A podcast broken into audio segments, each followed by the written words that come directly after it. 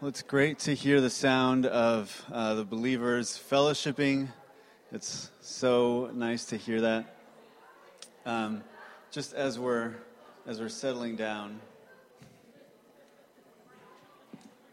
So I didn't mean to say it like you know settling down.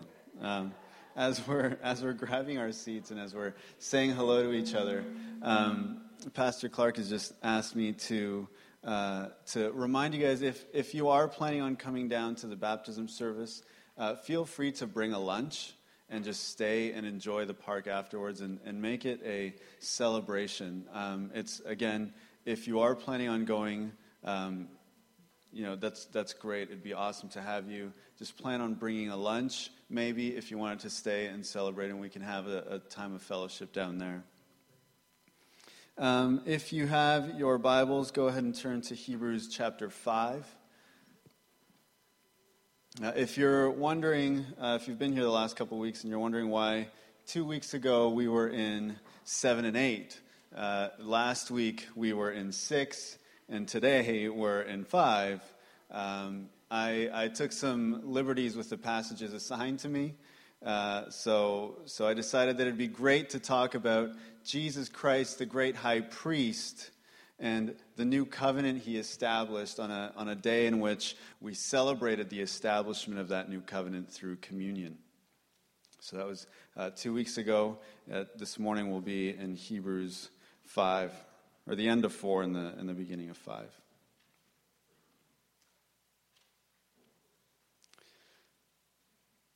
This week uh, has been full of all sorts of controversy in the Christian worship world. Uh, I don't know if you guys fo- have followed this or have seen it. Maybe it popped up on your social feeds. Um, maybe it didn't because you don't have social feeds.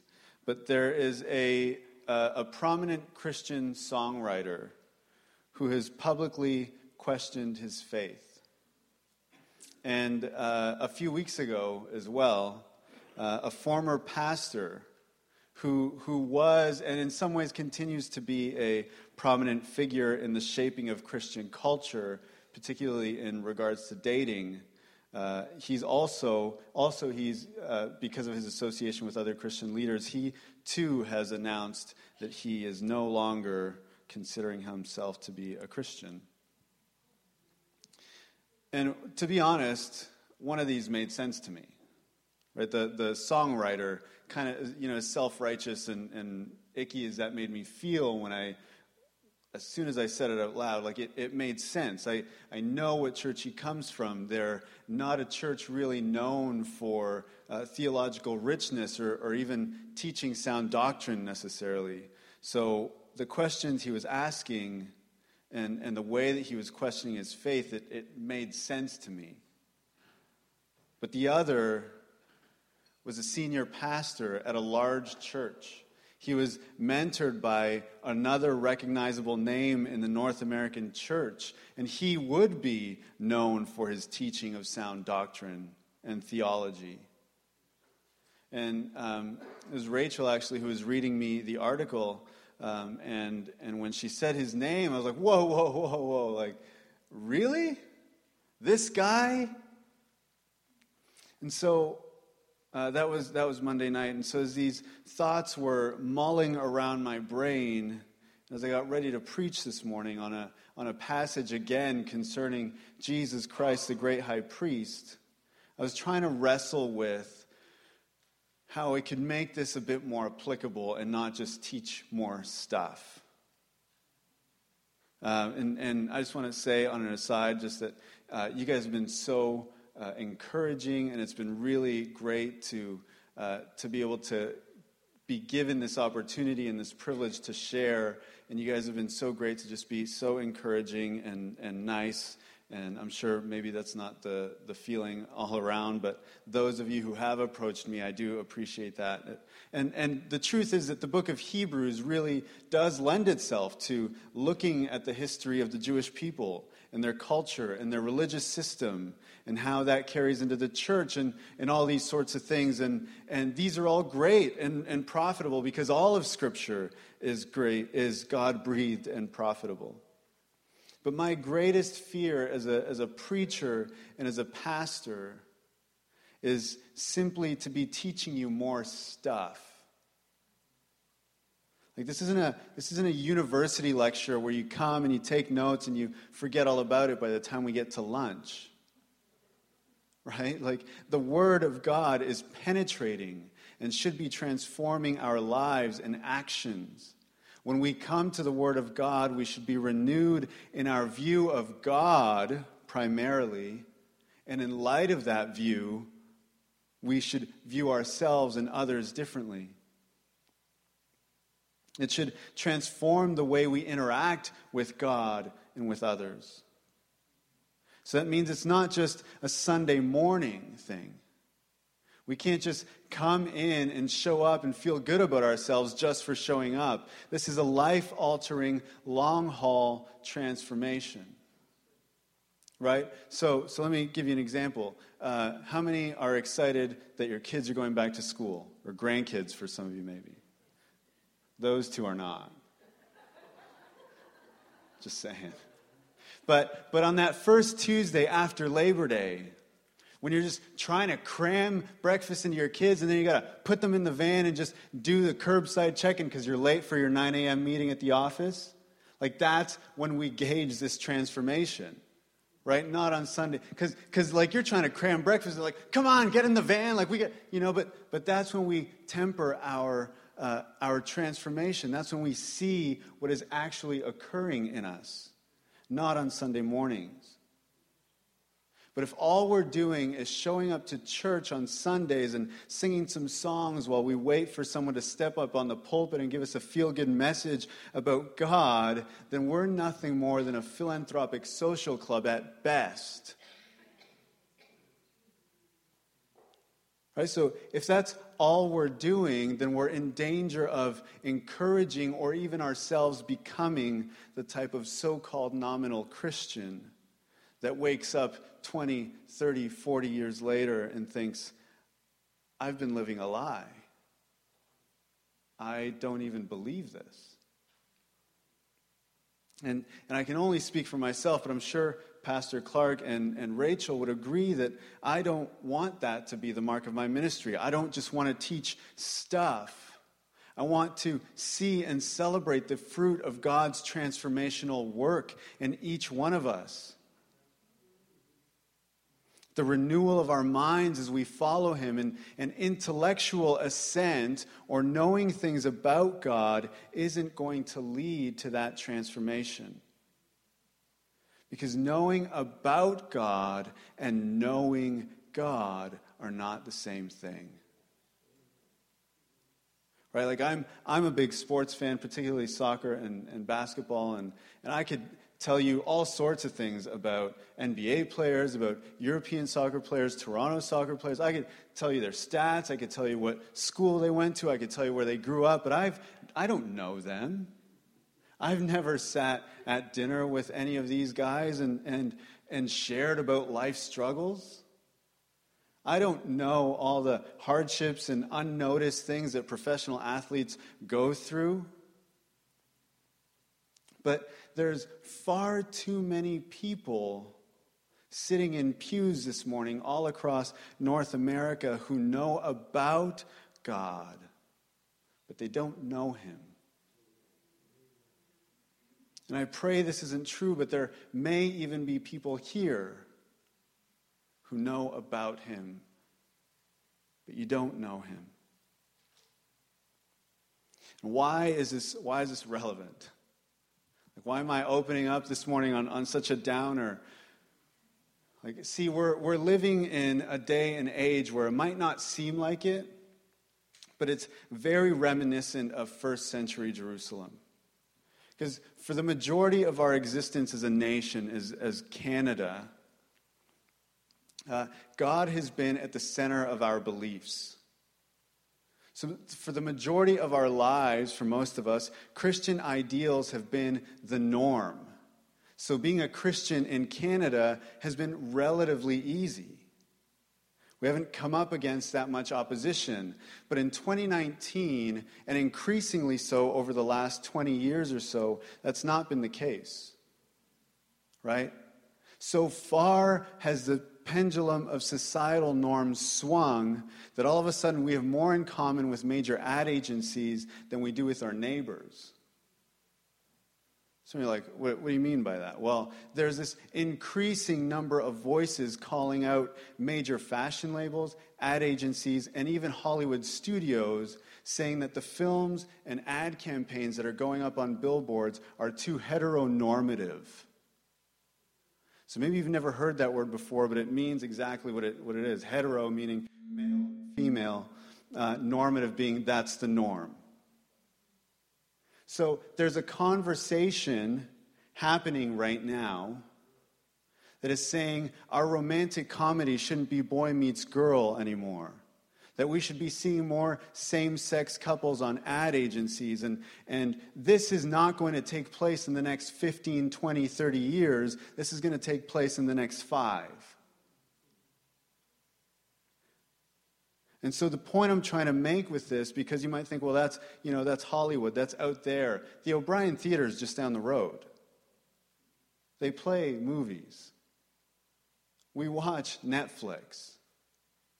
And so the point I'm trying to make is that we're at a place right now where the overwhelming majority of our neighbors and those around us are saying with ever increasing fervor that you're wrong that everything you believe is wrong, and how dare you think differently? How dare you think Jesus is the only way? How dare you say that Jesus is God? And the Jewish audience of the book of Hebrews, most likely in Jerusalem or in a city that is surrounded by people saying, You're wrong. How dare you think Jesus is the Messiah?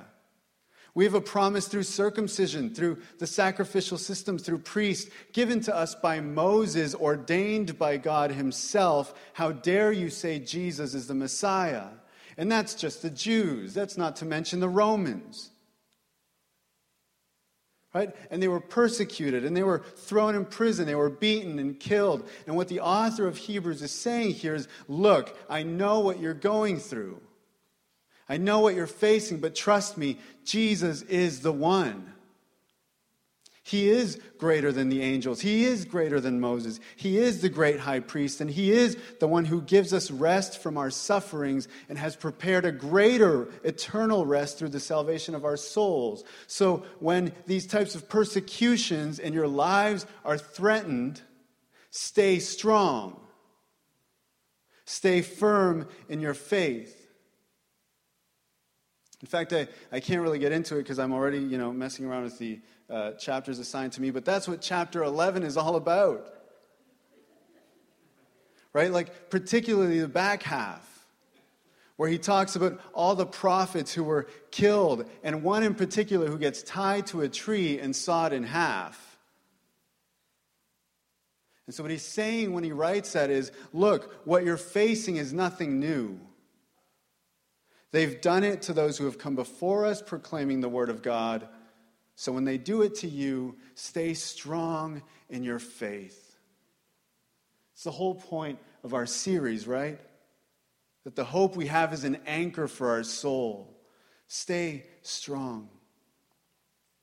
So, my first point this morning is, is simply that stay strong.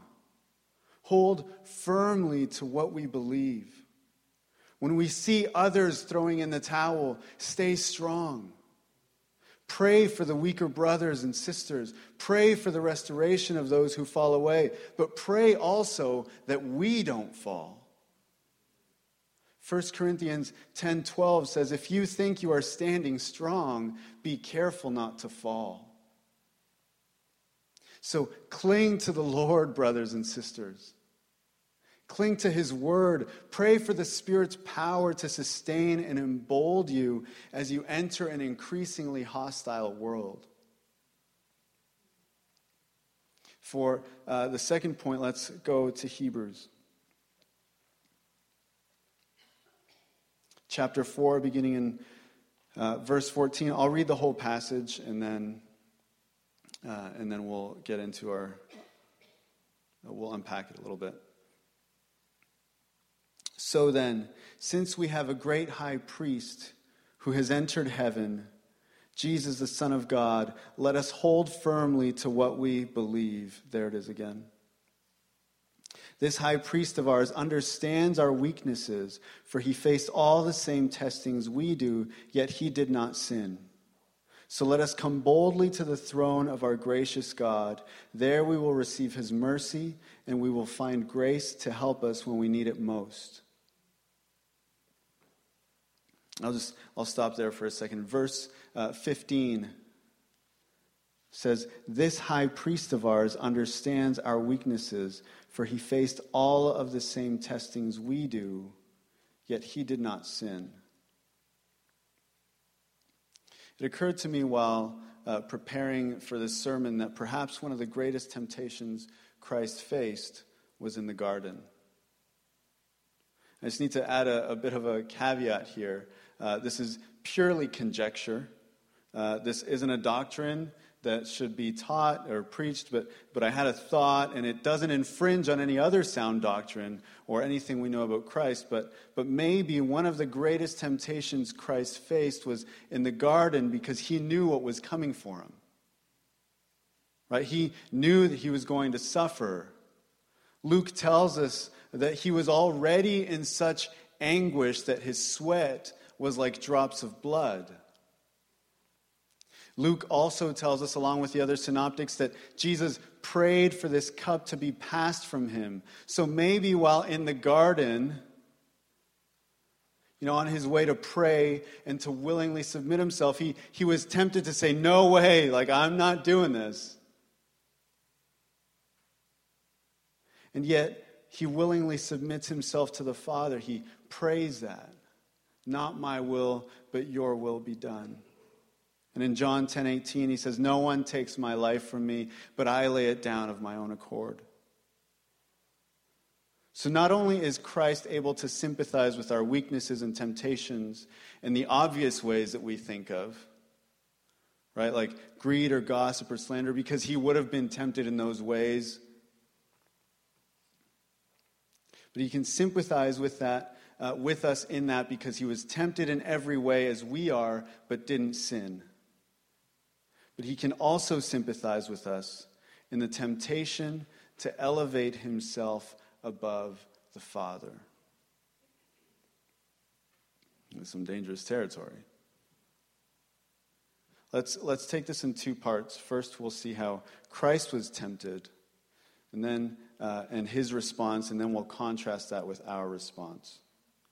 In Matthew 4, when we read about the temptation of Christ, the temptation isn't simply to turn stones to bread or to jump off a building or to trade worship for a kingdom. The temptation here is for Jesus to elevate himself above the Father and say, I am God, I'm in control, I'm going to do what I want. And by the way, in case you think I'm saying otherwise, Jesus Christ is God. He is in control and he can do what he wants. But he humbly and willingly submits himself to the Father's will, knowing that there's something greater he's been called to than giving in to these temptations. So let's contrast that to our response to temptation. You might think, well, I've never really elevated myself or tried to elevate myself to a higher position than God.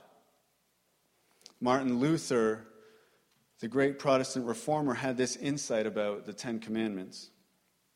He said that because the first two commandments deal with idolatry, right? Don't have any other gods before me and don't make any graven images of gods other, uh, other than me and, and worship and serve them. He said that because these two dealt with idolatry, the rest of the commands can only be broken if you break one of the first two. So Luther's argument here is that if you could steal, if you could uh, dishonor your parents, if you lied about your neighbor, if you were in a adulterous relationship or a, a relationship outside of the confines of marriage, then you had already broken commands 1 and 2. You'd already elevated something in your life to be in the position of an idol and replace God. And ultimately, no matter how we look at it, That idol or that thing that we put in place of God is our own will, our own sinful desires. See, when we value something more highly than we value God, we're forced in that moment to do two things. One is to suppress the truth of God, and the other is then to question the character of God. Whatever it is that we put there, whether it's your spouse, your children, your house, your cottage, or maybe it's your status in the community, or your status in the church, maybe it's your career or your retirement plans. For, for some people, they're elevating their opinions they might read passages of Scripture and say, well, that, I don't know if that applies to me. I don't really need to pay attention to that. That one's just, you know, that's, that's first century stuff. Culture has changed since. And look at me, none of these things are bad, right? In and of themselves, these are good gifts from God to his people to be enjoyed. Even thoughts, opinions, dialogue, and study. The intellect is a God given gift, and these, should, and these are all part of being disciples together in community. And, and let me just say as an aside that God isn't surprised by any of our questions. It's not like God doesn't know what is happening, what is going to happen. Like one of the, one of the things I love about uh, the hymn that we sang this morning, uh, verse, verse 3 says, My sin, oh, the bliss of this glorious thought, my sin, not in part, but the whole. That means I'm 30 today. When I'm 75, I'm going to have committed a lot more sins that God already knows about and have already been paid for by the blood of Jesus Christ. So, so when we have questions, when we struggle, when we're unsure, when we're faced with doubts, He already knows. You're not taking Him by surprise.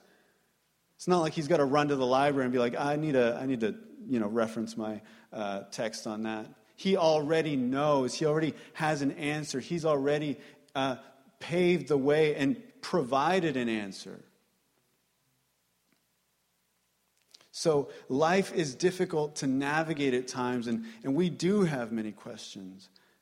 And He wants us to bring them before Him in true, um, in, in earnest, looking to Him for answers.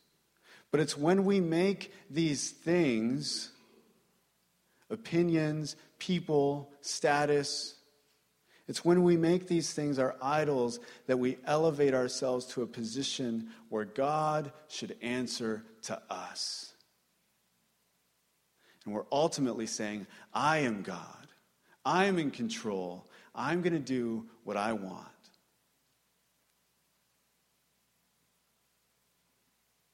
But look at the example of Jesus in Philippians 2. Jesus, who, being in very nature God, did not consider equality with God something to be used to his own advantage. Rather, he made himself nothing by taking the very nature of a servant and being made in human likeness. And being found in appearance as a man, he humbled himself by becoming obedient to death, even death on a cross.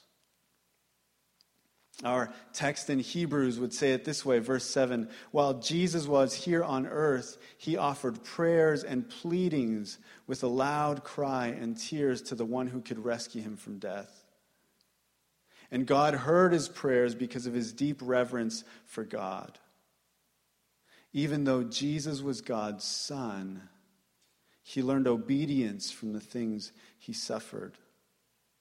So while Jesus may have been tempted to use his godly nature for his own advantage, and in so doing, elevating himself above the Father, he chose instead to humbly submit himself to the will of the Father and face the suffering that was placed before him. So, what about us? Aren't we called to follow his example? Aren't we called to obey his commands, to carry out our salvation with fear and trembling? See, what I see happening to, to various degrees is people who have made idols of any number of things while continuing to attend church after years of actively suppressing God's truth in their lives and questioning his character by, by creating these idols, they're finally waking up to the reality that they've been doing that and saying, Yeah, this isn't for me anymore. Like, God, because I don't believe that God is actually loving. He isn't kind. He isn't whatever. But in reality, they may have never submitted their lives to his authority. Or they've just been living in sin, living, suppressing his truth, questioning his character in ways that they're not even aware of, that they didn't, it just never made sense to them. And I can't, I can't say that with certainty about the two examples I gave at the beginning, but I can certainly say that about myself. Right? Like the, the amount of idols that I have that, that need to be put in check. Like, if, if I'm honest, there's times every day where I raise my idols to the position of God. John, John Calvin, the, uh, another reformer, would say, Our hearts are idol factories. Constantly, continually putting things or people in place of God. It's, it's why we need to be constantly repenting. Repentance, right? Not being resaved. We addressed that last week but repenting of our sin, constantly submitting ourselves, myself, to the Father's will and His commands. But see, God isn't after our begrudging submission. Like if, if that's what you think when, when you think of God is, then you haven't truly seen him yet. If you think God is just some crusty old guy sitting in heaven saying, do this or do that, that's, that's not the God I know.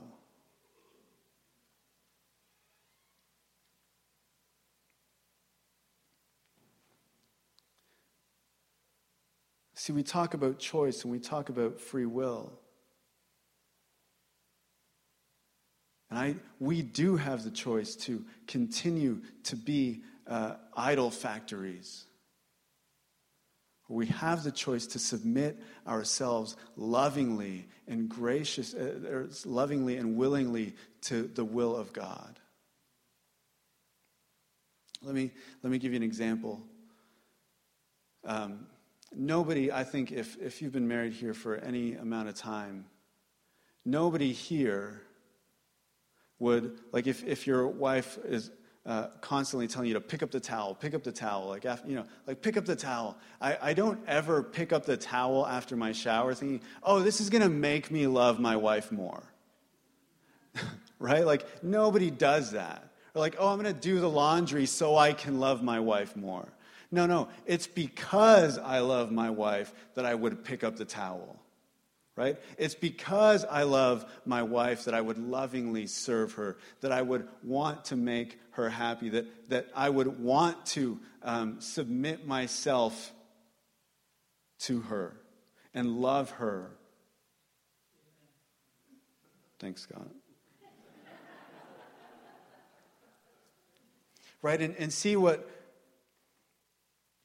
what's happening is we uh, it's because we've stopped just knowing about our spouses and have experienced life with them and are getting to know them, that we love them more and we willingly submit and, and honor them more.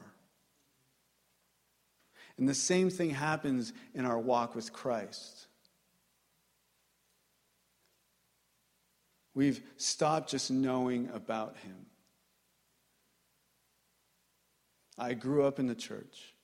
My, my dad was a pastor, but I wasn't saved until I was 18. Right? Like, how many of us know somebody like that? How many of us have been that person? How many of us are still that person? And for the last 12 years or so, I've seen a God who is more loving and gracious and merciful and kind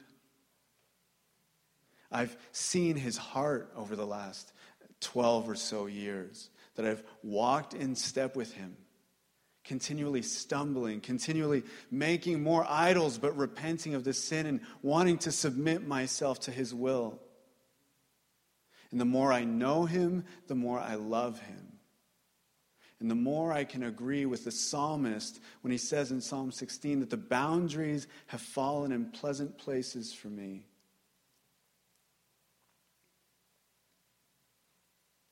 And, and again, it's because we've seen a glimpse of how great and merciful He is that I want to submit myself to Him.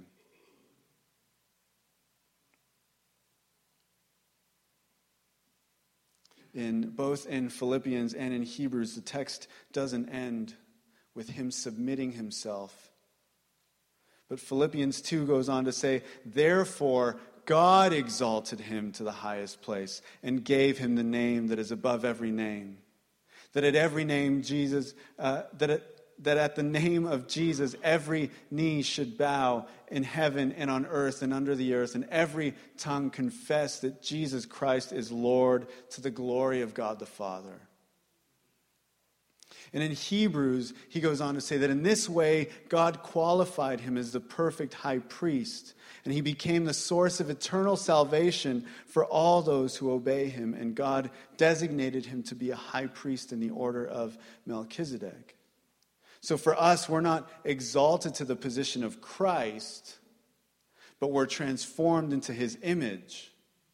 When we submit ourselves, we're transformed into the image of God, and we've been promised to continually be more be made more like him. We've been promised to be raised up at the last day, to be given a new body, a perfect body, and most importantly, we've been promised a life of uh, an eternal life with him. See, all too often, I think we, we don't live in light of eternity. Right? We don't think about the fact that 10,000 years from now, nobody's going to care how much money you made. Right? Like 10,000 years from now, your worst day will may not even be a memory.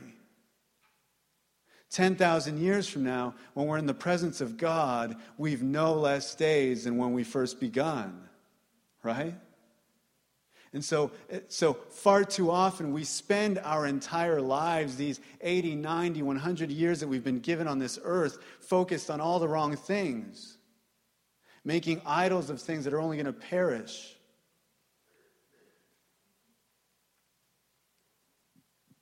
Anyway, what's the, what's the take home here? I'm, I'm a little off my notes. We've already talked about two men who have essentially walked away from their faith. We've talked about how crazy the world is and how it's only going to get worse. We've talked about Jesus Christ, the great high priest who can empathize with us. The, uh, the first takeaway I already shared with you stay strong, believers. Stay strong, brothers and sisters in the faith, when difficult circumstances come our way, when trials and tribulations come our way. The second is this we sang it. That God can be trusted to be who he says he is. He can be trusted to do what he says he'll do. One of my favorite Bible teachers, um, her name's uh, Jen Wilkin, she, uh, she says that almost every fundamental question that humans ask can be boiled down to one Can God be trusted?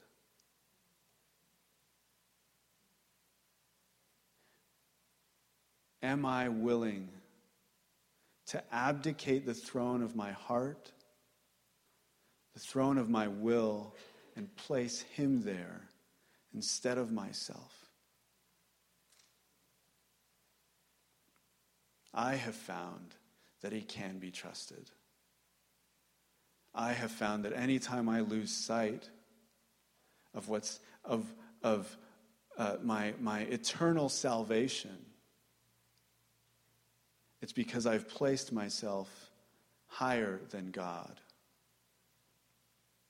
And I need to remind myself that my sin, not in part, but the whole, has already been paid. And that there's a life, an eternal life, that is waiting for me with Christ. And so this morning, what I want to do is, is I want to encourage you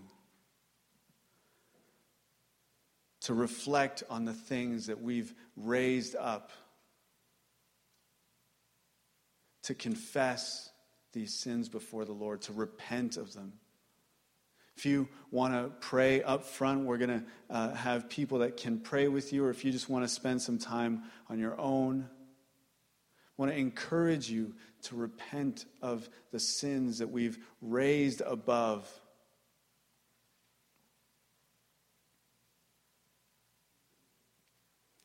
And again, I just want to encourage you, brothers and sisters to pray for our brothers and sisters, to stay strong ourselves.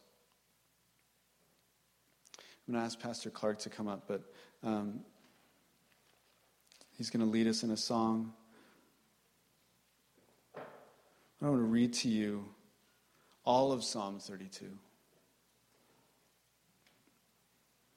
Pastor Clark uh, read it earlier. He said, For you are my hiding place. You protect me from trouble. You surround me with songs of victory. There was a season in my life where I was in uh, rebellion against God in a very specific way, uh, more so than my regular idol factories. And the Lord brought me to Psalm 32. And it was one of those amazing moments where the Word of God read me. I didn't read it, it read me. Psalm 32 says, Oh, what joy for those whose disobedience is forgiven, whose sin is put out of sight. Yes, what joy for those who record, whose record the Lord has cleared of guilt, whose lives are lived in complete honesty. Verse 3 When I refused to confess my sin, my body wasted away, and I groaned all day long. Day and night, your hand of discipline was heavy on me. My strength evaporated like water in the summer heat. Finally, I confessed all my sins to you and stopped trying to hide my guilt. I said to myself, I will confess my rebellion to the Lord, and you forgave me. All my guilt is gone. Therefore, let all the godly pray to you while there is still time, that they may not drown in the floodwaters of judgment, for you are my hiding place. You protect me from trouble. You surround me with songs of victory. The Lord says, I will guide you along the best pathway for your life. I will advise you and watch over you. Do not be like a senseless horse or mule that needs a bit and bridle to keep it under control. Many sorrows come to the wicked, but unfailing love surrounds those who trust the Lord. So rejoice in the Lord and be glad, all you who obey him.